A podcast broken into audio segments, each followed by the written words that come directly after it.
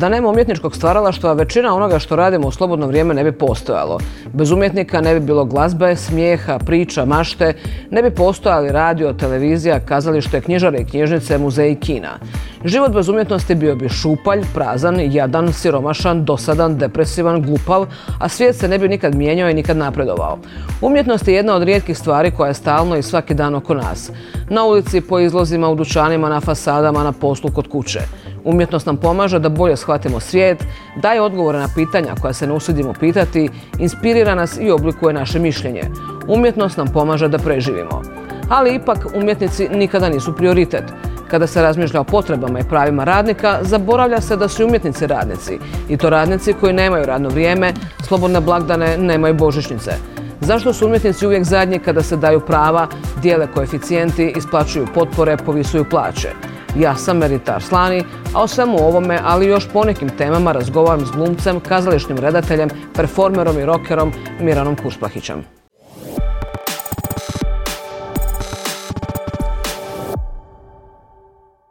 Mirane, dobar dan, hvala što si nam došao. Ovaj, ajmo mi krenuti odmah sa ovim što se, što se zadnje dogodilo. Ovaj, to, se zadnje dogodilo. To se zadnje dogodilo. znači prosvjedi ovaj, e, samostalnih umjetnika. E, da, da ukratko kažem, znači ono, tražili ste veći koeficijent koji se nije vratio nakon što, što su vam ga skinuli onaj recesijski 2009. I sad nakon 14 godina su se sjetili ga vratiti, ali na razinu koja je bila tada. Ovaj, kako zapravo objašnjavaš činjenicu da ono 14 godina apsolutno niko život tim samostalnim umjetnicima, da, da su naprosto oni ostali zaboravljeni, da svima se to vratilo, samo samostalnim umjetnicima nije? Pa dva su razloga. Jedan od razloga je inertnost same zajednice samostalnih umjetnika i samostalnih umjetnika samih. A drugi razlog je naravno generalni odnos prema kulturi, a pogotovo prema umjetnosti u Republici Hrvatskoj od samoga osnutka, a nekako progresivno kako odlazimo, kako postajemo sve starija i starija država, tako je odnos prema kulturi u principu sve gori i gori. A svih ovih godina, neovisno o političkom preznaku, uh, ukupno izdvajanja iz BDP-a za kulturu, mhm. E, dovoljno govori, dakle, koje su uglavnom nula cijelih nešto. nešto. E, tako da, varijacije na temu, kultura je zadnja stvar koju ćete čuti na bilo kojem od e, skupova predizbornih, bilo da se radi o parlamentarnim mhm. izborima, bilo da se radi o predsjedničkim, bilo da se radi o gradskim. To zorno svjedoči kakav je odnos prema kulturi generalno, a kamoli prema umjetnosti kao posebnom segmentu kulture, a kamoli prema samostalnim umjetnicima kojih je ukupno 1400, koji su tek zadnja stvar koja ih brine na svijetu, jer sa tih 1400 zapravo im ne predstavljaju nikakvo značajno glasačko tijelo. Ono gdje ja vidim našu potencijalnu mogućnost e, za bilo kakav učinak jest naša medijska vidljivost jer kao što smo isto tako iz svih ovih silnih desetljeća, ove tri naše samostalne države mogli naučiti je da e, ljudski moment definitivno ne funkcionira, mhm. pravni također, s obzirom svi smo upoznati i barem smo se jednom u životu suočili sa hrvatskim pravosuđem, znamo koliko je sporo, neučinkovito i traljavo. Tako da taj segment možemo odmah odbaciti i naravno onda ostaje ovaj moment e, medijskog e, Eh, ad hominem vrlo često oslovljavanja ljudi koje uvijek pali. Jer ego moment je taj koji mm. pali ne samo kod političara, nego kod svih vrsta ljudi koji su u poziciji moći na bilo koje razini, u bilo koje djelatnosti. Ja iz svog eh, osobnog iskustva sam se nekoliko puta ovaj, uvjerio to, bilo na, na akademskom nivou, bilo na nivou nekih institucija, uvijek je ego taj na koje ljudi trzaju i to su redovito bile medijske prozivke. Mm Tko su zapravo slobodni umjetnici kod nas, odnosno i kakav je zapravo sad njima status? Ok, za ovaj koeficijent znamo, kao, kakav je njihov status danas u, u društvu, odnosno i posao i sve skupa da to... Ovaj... Pa nestabilan kao i uvijek. E, postoje oni koji se bolje snalaze, oni koji se malo manje bolje snalaze. Naravno, dakle, sad prvo da ih razvrstamo po, po skupinama. Dakle, imamo ljude koji su samostalni umjetnici i člani Hrvatske zajednice samostalnih umjetnika za koje moraju proći rigoroznu selekciju mhm. e, koja ne može nastupiti odmah nakon izlaska sa neke dane akademije ili, ili fakulteta. E, nego treba se skupiti određeni broj i godina i radova, ovisno od svakoj od skupina koja ima svoje točne kriterije šta se zahtijeva, mhm. a onda nad tim kriterijima prilikom samog upisa vijećaju komisije za to određeno područje koje odabiru same umjetnike, koji su, kako je službeno glasi, od posebnog značaja za Republiku Hrvatsku. Njima se e, preko Hrvatske zajednice samostalnih umjetnika e, ide staž, uplaćujem se e, socijalno i to o, mirovinsko o kojem je ovaj, zapravo i riječ ovdje. Oni sami, oni dakle ne dobivaju nikakav drugi, mhm. drugi novac, šta je nekakva percepcija javnosti da mi živimo na računu države. Ne, mi se moramo s nami snalaziti od posla do posla, od honorara do honorara. Mhm izdvajati, stavljati sa strane ako želimo bilo šta ovaj, uštedjeti ili vrlo često s obzirom na mizerne honorare i nezaštićenost e, u smislu i, i, e, i bolovanja i e, različitih beneficija koje ljudi koji mhm. rade u institucijama imaju. Mi se moramo, mi smo zapravo onako na neki način na milost i nemilost mjenama vremena. E, tako da i naravno od, tog istog novca mi uredno uplaćujemo poreze kao i svi drugi građani Republike Hrvatske, tako da nisu, e, svi ostali se ne moraju osjećati zakinuto u tom smislu da smo mi životinje koje su posebnije od drugih. Mi smo posebniji od drugih u tom smislu naše kreativnosti i to da je formalno udruženje kao što je Hrvatska zajednica samostalnih mhm. umjetnika prepoznala u nama da smo upravo to od posebnog značaja što nas užasno veseli. Mhm. Sad kako se priča o tim rigoroznim e, načinima na koje zapravo postaješ samostalni umjetnik, da, da, da, da te uopće priznam, kakva je to zapravo procedura i da li je ta procedura ono, ajmo reći, vječna, jedno kad uđe što je to ili se to revidira nakon nekog ne, vremena? Dakle, postoje revizije svakih pet godina mhm. gdje, ovisno za svaku od djelatnosti, ja sam konkretno kao kazališni redatelj u Hrvatskoj zajednici samostalnih umjetnika, ja moram zadovoljiti određene kriterije, znači određeni broj, broj e, predstava koje moram u tom vremenskom roku napraviti, da bih opravdao svoj, svoj status, da bi potvrdio da i dalje se bavim mhm. tom umjetničkom djelatnošću i da sam od iznimnog značaja, dakle tu ulaze sve nagrade, festivali na koje idete u međuvremenu, to se reže marljivo iz novina, kritike, spremaju se programske knjižice i ostalo, da bi se opravdao taj status. Naravno, puno je rigorozni proces samog ulaska u uh, Hrvatsku zajednicu samostalnih umjetnika, a ovaj proces revizije je više formalan, ali opet moraju se zadovoljiti kriteriji. Dakle, ako vi pet godina niste maknuli prstom i nemate e, zadovoljavajući broj tih dijela, sad ovisno o djelatnosti, ona se razlikuju. To su, ne znam, kod glazbenika ovo, kod, kod glumaca mhm. drugo, kod, ne znam, dizajnera treće i tako dalje. Kod nas su to konkretne ove, kazališne predstave. Um, onda naravno ne, ne, ne, dolazi do produženja statusa i vi prestajete biti samostalni umjetnik, što, je, što je nezgodna. Da, ko to radi uopće? Ko je, ko je zadužen za to? Ko određuje? E, to su komisije koje su, koje su imenovane unutar same, e, ovisno o određenom, određenoj e, grupi, to je djelatnosti. Aha, su različite, različite komisije koje vrednuju uh učinak i za ovih za prvi izbor, a i kasnije za, za reviziju se samo prati taj formalni dio. Tako da je kasnija revizija je lakša ukoliko neko je aktivno djelujući umjetnik. Ko radi, Ukoliko nije, naravno, mislim da ovaj, brzo ispada iz, iz te pozicije. Šta je u krajnjoj liniji fair.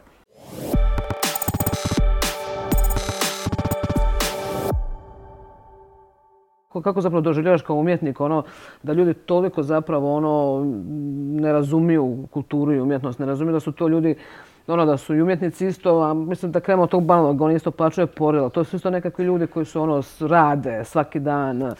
Sve pa, oko nas je ono nekakva umjetnost. Ono. Zašto se isto stvar ne zapitaju za ljude koji rade nekreativne, administrativne poslove u e, silnim uh, ovaj, vladinim organizacijama ili, ili gradskim mm. ustanovama na, na birokratskim činovničkim poslovima koja je njihova velika kontribucija za razvoj društva kao takvog. Naravno, e, stvar se svodi na pitanje obrazovanja i, edukacije kao i oko većine drugih stvari u našim mhm. životima. Ja sam, moram priznati, dosta ogorčen kad sam vidio satnicu e, svoje uh, kćeri koja sad ide treći osnovne, ali mislim pratim situaciju zadnje tri godine kontekstu blok sata likovnog, jednog sata glazbenog i blok sata tjelesnog tjedno. Mhm. Gdje se već u startu subliminalno šalje poruka to je nešto nevažno, to je nešto usput, to je nešto što možemo preskočiti, za razliku od ovih drugih stvari koje su jako bitne. Da, da. Kakvu poruku šaljemo? Samim time, po- ajmo početi od toga. Jedna od e, luđih tih teza je ono uvijek ono da ono, stavite se na tržište pa ono ako se nešto proda, ako se ne proda pa ako... Znači taj, taj, taj neki... To je rubno teza i naše voljene ministrice Obuljen, ovaj, koja voli nekako taj anglosaksonski tržišni Ako model. ne opstaje, ako, ni- ako se nije dobro prodalo, ako se nije, ako nije dobro zaradilo, to automatski ne valja. To su Ono, gluposti. To... su gluposti i tu se opet možemo vratiti na, na taj sam ono, modalitet učenja od početka. Dakle, to, je, to bi bio nekakav sistem potpunog povlađivanja ukusima publike. Ukus publike je očajan. Da, da općenito svijet e, i, i kultura bilo kojeg društva ovise ukusu publike, ne bi daleko dogurali. Ne bi, ne bi bili u ovoj fazi e, razvoja e, čovečanstva u kojoj jesmo, a mislim da smo otišli strašno daleko u odnosu na nekakve naše početke. Ja još donekle mogu shvatiti zbog neukosti i neinteresa a, stav prosječnog građana prema, prema umjetnicima, ali ono što nikako ne mogu shvatiti je stav samih umjetnika prema sebi, koji je vrlo često ovaj, flagilantski nekako i kao zašto ja jadan, ja ništa ne zaslužujem i onda pristaje, pristajanje na mrvice i potpuno nerazumijevanje toga koja je uloga umjetnika u društvu i, i važnost i zadatak. um, I sam sam imao nek- neke krize u tom smislu promišljanja, misleći da su neke stvari puno bitnije od nas, ali onda nekako sa vremenom uh, i, i proučavanjem stvari i razmišljanjem čovjek dođe do nekih spoznaja. kako bi utjecalo na društvo i na ljude općenito ovaj, da, da opstaje samo umjetnost koja se dobro prodaje i koja najviše zarađuje. Stvar bi se svela na, na ono najbanalnije, stvar bi se svela kao i oko drugih stvari na use, nase i podase. Znači to, to bi uglavnom bili ne- nekakve vesele, vesele popevke i s, time da sam ja neko ko persistira na humoru, stalno i na ironiji. Uh, ali jednog dru- drugog tipa i, i ne znam, ono, sise, kore od banane i ostalo ove naj- najniže strasti. Uh, što je isto tako legitimno. Ja nemam ništa protiv toga da i takve stvari postoje. Ali uz to mora postojati i nešto drugo. I utoliko subvencionirana ku- kultura je model koji se pokazao dobrim i, i efikasnim u Europi ono, praktično kroz čitavo prošlo stoljeće i, i, i ovo. I ne vidim e, e, razlog da se, da se zatvara kao opcija i da se ide ka tom e, vrlo neučinkovitom tržišnom modelu koji od onih koji se žele baviti eksperimentom, a napretka umjetnosti nema bez pokušaja da se napravi nešto novo, da se napravi nešto drugačije i da se napravi nešto kontra struji i kontra ukusu publike, o, napretka ne može biti, novih kreacija ne može biti, pomaka ne može biti, a kultura o- ovisi na neki način o toj svježini, ovi- ovisi o tom jednom e, subverzivnom momentu. U, na tržišnom modelu nema, nema prostora za subverzivnost, nema prostora za pravo kritičko Bit. promišljanje, zato što se zapravo kosi sa, sa tim modelom i mislim da postoji mjesto i za i prostor i za jedno i za drugo, a svakako vrijednost e, umjetničkog dijela ne možemo valorizirati kroz, kroz financije, e, zato što je to potpuno krivi model. Ako pogledamo stvari koje danas su nekakav umjetnički kanon u bilo kojoj djelatnosti od, od glazbe do slikarstva i ostaloga, kako su oni tržišnu vrijednost imali u momentu svog nastanka? Pa uglavnom nikakvu e, i, i mnog- mnoge od tih stvari su čak bile i, i desetljećima, neke čak i stoljećima potpuno zaboravljene i marginalizirane, da bi se kasnije ispostavile kao ključni momenti, pogotovo oni neki pionirski momenti.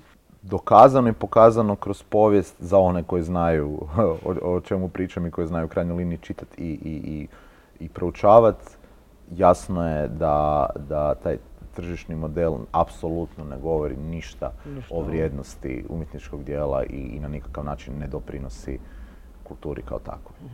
E, tvoj rad često, tvoj rad često opisuju kao onako provokativan, drugačiji, eklektičan, drugačiji, energičan i tako dalje. Jesi, li ti tako planirao napraviti svoju karijeru i on se, ili se ona naprosto nekako dogodila da, da i radiš zapravo sve, mislim što god da radiš, da li, da li si redatelj, da li si glumac, e, imaš i ovaj, e, znači kako bi ti sebe opisao, da li si ti, ono, ljudi te tako doživljavaju, ono, bili ti sebe tako, tako opisao? Ja sam kreativac. Ja sam neko ko voli autorski raditi, volim stvarati iz ničega nešto. To je ogroman doprinos. Sebi, drugima, društvu, mhm. kako god.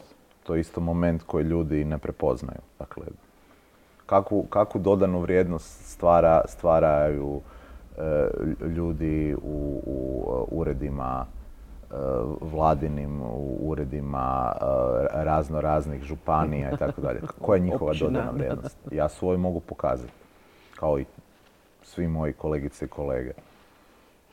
Šta vi to stvarate? Da, da, da, gdje ste vi u toj dakle, priči? Da, da. Mi smo konstantno u proizvodnji novog sadržaja. Tako da, to, to je nekako moja, moja pozicija je pozicija autore, pozicija kreativca i izborio sam se za pravo da budem ono što jesam, da budem autentičan i da budem iskren prema sebi i prema svom radu. A onda ne mogu biti drugo nego uh, autentičan i poseban. Ja nisam sigurno kao nek prvi drugi. Mm. To je prvi sljedeći, prvi, pardon. Prvi sljedeći, da, da. Znači, ako, ako tu nemaš nekakvu figu u džepu, a nemam, šta kad kada nije pametno, trebao bi biti možda ovaj, pragmatičniji, ali s druge strane ovako, sam, ovako se bolje osjećam, ovako mirno spavam i mm. ovako znam kad, kad se dam u neki projekt, a uvijek se dam maksimalno i stojim iza njega da sam čist pred samim sobom i da naučio sam vjerovati svom umjetničkom instinktu.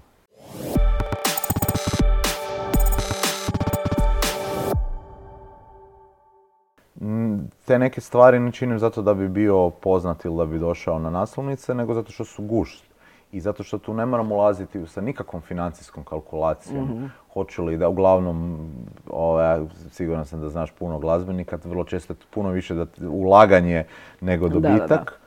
Ali to je, to, je, to je takva satisfakcija i, i, i još jedno ono, upražnjavanje svoje kreativnosti da, da, te, da te veseli, da te gura, da te motivira da, da ideš s tim to je lijepa pozicija da ne moraš brinuti o egzistenciji kroz to, nego to je čista, čisti užitak. Da, baš užitak. Čisti užitak što ti daje mogućnost ono, da izađeš i skineš do pasa i tako, i kažeš, eto vam gospodo, jebite se, ono, to je, ovo, ovako se osjećamo i ovo vam dajemo i nema tu, i svejedno nam je hoćemo vam se svidjeti ili ne. Naravno, ja uvijek mislim kao izvedbeni umjetnik da koliko ti e, daješ postoji ta nekakva stvar koja se još uvijek nije u, nekakvu formulu iz fizike uspjela svesti, ali definitivno postoji, postoji ta, ta energija e, između izvođača i publike. Koliko ti daješ, toliko ćeš, toliko ćeš dobiti i natrag I, i mislim da ljudi čak i znaju nekako instinktivno prepoznati je li nešto stvarno ili, ili je, ovaj, ili je mhm. lažno. I naravno tebi je u cilju da se, ili meni barem konkretno iz svog iskustva govorim, da, meni je u cilju da se zabavim, ali kad se drugi zabavljaju, onda se ja još bolje zabavim. I onda je to je taj reciprocitet energije koji dolazi i na kraju svima bude dobro. Mislim da je humor tu ovaj, vrlo bitna komponenta, uh, prvenstveno autoironija. Bez bez mogućnosti da sebe sagledaš i da se posereš po sebi, um, nema, nema prave umjetnosti. Tako da s te strane u, u glazbi mi je lijepo to što ne moram apsolutno nikakav način kalkulirati, nikome podilaziti, zato i pjevamo na engleskom koji meni mhm. više paše i pogotovo za tu vrstu glazbe. Uh, hrvatski stvarno u, u garaž roku s tim kratkim rifovima zvuči grozno. I, i, Jeste probali? Bili, da ne kažem koliko je bilo nagovora, koliko bi mi bili uspješni ili bolji kad bi bili na hrvatskom, come on, kao, kao da mi je to bitno. Mora postojati ta vrsta nekakvog umjetničkog tog, mm. tog osobnog integriteta u kojem kažeš ne, ja sad stojim iza ovoga i zastupam to i mislim da je to dobro, a sad vi, vi se drugovi snađete. koliko često zapravo tako radiš, da li tako stalno radiš? E, što? To da je ono, ja, ja ću napraviti to tako kako moj instinkt je rekao da to tako treba biti. Gotovo uvijek. Hmm. Gotovo uvijek, mislim, i, i zbog toga se osjećam privilegirano. Jer čak i kad dođemo u neke situacije, evo kao vrlo recentno, e, sam imao doslovno jedan dan da pristanem ili ne pristanem na ponudu uh, Gavele Kerempuha da radim Kralja i Bija. Sam rekao, ok, zašto ne? mm Ono, bacit ću se, to su izazovi koji, koji čovjeka vesele. Ali naravno da sam ja iz te priče opet unio jedan veliki autorski moment, izmijenio stvar i upisao u to problem koji je meni trenutno interesantan. Konkretno u ovom slučaju to bila jedna Vogue kultura. Taman mhm. sam izašao iz jednog drugog procesa, taman sam imao drugu premijeru prije toga, tako da je bilo intenzivno. Bio sam na visokom broju okreta, što je uvijek dobro, jer onda mozak brže radi i brže se snalaziš i brže se dočekaš. Ovo period same pripreme predstave je bio vrlo kratak, tako da, da sam tu maksimalno trebao vjerovati sebi i, i uh, svoj suradnici Ronu Žulju koji mm imam jednako povjerenja kao što imam i u sebe. I ono, pitao sam, misliš da smo sposobni, rekla je, ok, ajmo se baciti. Realno smo imali dva tjedna da napravimo cijeli koncept, napišemo zapravo cijeli dodatni komad Aha. uz to, ali ono, gdje postoji volja, postoji način. I, i tu je jako, jako bitno, ne znam, da sam, da sam mlađi, nesigurniji i tako dalje, mislim da bi tu polomio koplja. Ovako, ta neka vrsta iskustva i puno rada koji stoji, koji se kumulira. Koji se naprosto kumulira to iskustvo i rad i čitanja i proučavanja i pisanja i naravno režiranja, izvođenja, gotovi projekti, realizirani mhm. projekti ti daju e, tu vrstu zaleđa i ono e, e, podloge da, da, da možeš onda se tako kad kada i baciti u neizvjesno sa vjerom da će, da će sve ispast dobro. I je. Je ispalo. je ispalo, ja sam, vrlo, vrlo sam zadovoljan, reakcije su sjajne i ono, bilo je teško, ali tim, tim je uh, pobjeda slađa. uh, spomenuo si jednu, jednu riječ koja je ono zapravo top tema, to je Vogue. Ovaj, e, ona je zapravo sve prisutna u zadnje vrijeme i sve mhm. više i više nekako čovjek misli da će malo to posustati, ali to je se zapravo širi ovaj, i woke i cancel culture i to sve skupa. Čini se da, da se tu možda ovaj, došlo do momenta gdje sad više ni sami umjetnice ne znaju što i kako reći, da li se može reći ili se ne može reći. E, misliš da to može još otići dalje, do koliko zapravo to utječe na, na kreativnost i općenito na cijelu tu kulturnu scenu? Pa ja jako dugo, jako, jako dugo govorim da je politička korektnost jedan od najvećih tumora ono, suvremenog društva per se. Prvenstveno. Mislim, zanimljivo je da, da je politička korektnost dolazi iz Amerike, koja je s druge strane najslobodnija zemlja na svijetu koja ima prvi amandman mm koji jamči apsolutnu slobodu govora. Dakle, oni ne poznaju koncept govora mržnje, nemaju ga u, svom ustavu. Ali imaju prvi amandman koji nema ni jedna druga zemlja na, na svijetu.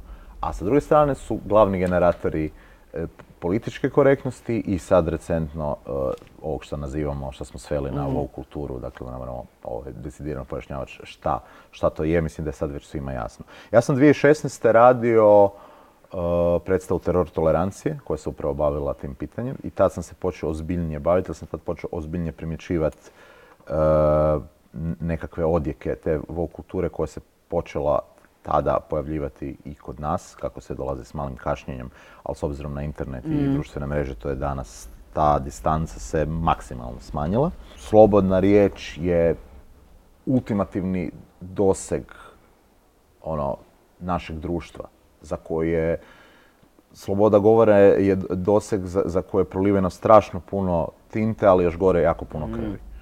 I ne, uzeti to u, obzir i, i bagatelizirati to, mislim da je grozno, a mislim da se to upravo danas dešava. E, Evo tu gledam životinsku farmu od Georgea Orwella. George Orwell je nekako slutio da će zapravo do te prave suspenzije slobode govora neće doći sa desna, kao što je očekivano, nego sa lijeva. I eto, čini se da je da je ovaj George Orwell bio, bio u pravu. Naravno da se tu dešava jedna absurdna situacija gdje danas desnica na neki način svojata e, i, i tu slobodu govora, što naravno da je daleko od istine i pokušavaju kao nekakav svjetionik primamit naivne ovaj, u svoje okrilje. Ali da, desio se taj jedan veliki obred gdje je sloboda govora kod uvijek bila neki, neki način bastion ljevice i, i, i, promocije iste, je desila se zamjena teza. E sad, kad sam 2016. radio teror tolerancije, strašno puno ljudi me pitalo, pa kako, pa, joj, pa u Hrvatskoj tog nema, pa kod nas je toliko drugih problema, pa to tek, jo, mhm. to je Amerika, to je neko, dobro, dobro. E, sad, kad, kad razgovaram sa mnogim od tih ljudi, više ne, ne kažu mi tu stvar. Radio sam, dakle, trening u, u moj Rebel mhm, teatar. Mhm.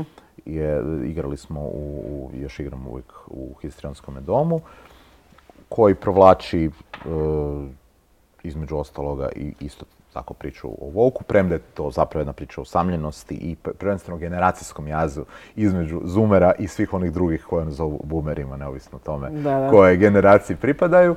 I tu se naravno Volk kultura isto tako tematizira, e, a u e, Kralju i Biju još više.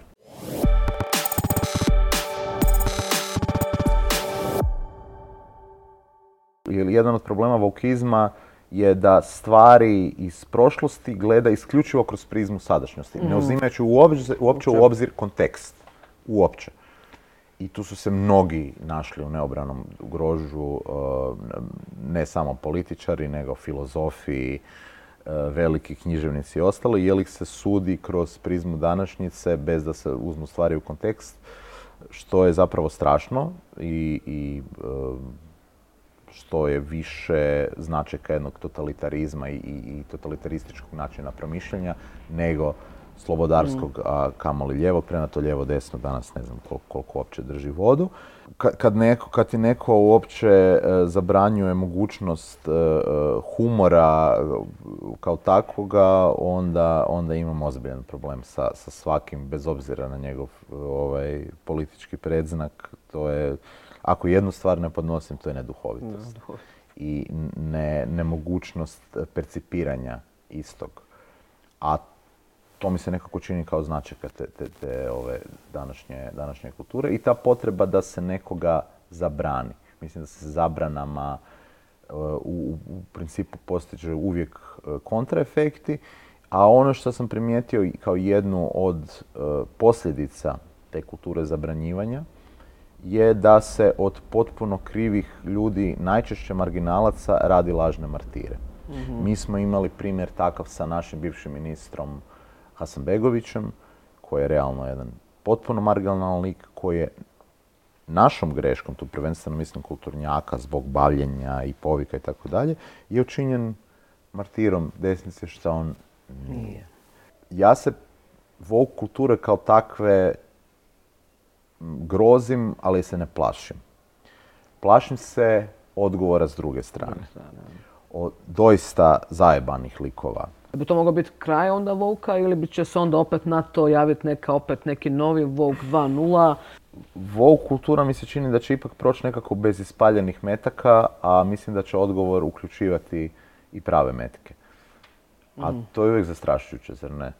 Ono, gubitak, gubitak života i, i, i, nekakve sigurnosti i normalne egzistencije i pak nešto vrijedno, vrijedno straha i zgražanja, ovaj, bez obzira koliko, koliko mi je ovo neopisivo išlo na živce i koliko je sputavajuće za uh, bilo kojeg ono, slobodno razmišljajućeg umjetnika. Mhm mislim da, da se opasno približavamo jednom rubu gdje bi mogli iz, izgubiti i, i to iz, iz, iz lakomislenosti uh, sve te stvari koje su stvarno otišle nevjerojatno naprijed. Ako pogledamo mm. Francuska revolucija na ovamo, šta je sve izboreno, koji, koji stupnjevi uh, prava na svim nivoima, e, od ljudskih prava, prava manjina, prava životinja i napretka društva u svakom smislu, bez obzira na, na ono, povremene korake unazad, mislim da u kontinuitetu nekako ipak se krećemo mm. prema naprijed. Mislim da su stvari puno bolje nego što si možda želimo priznat.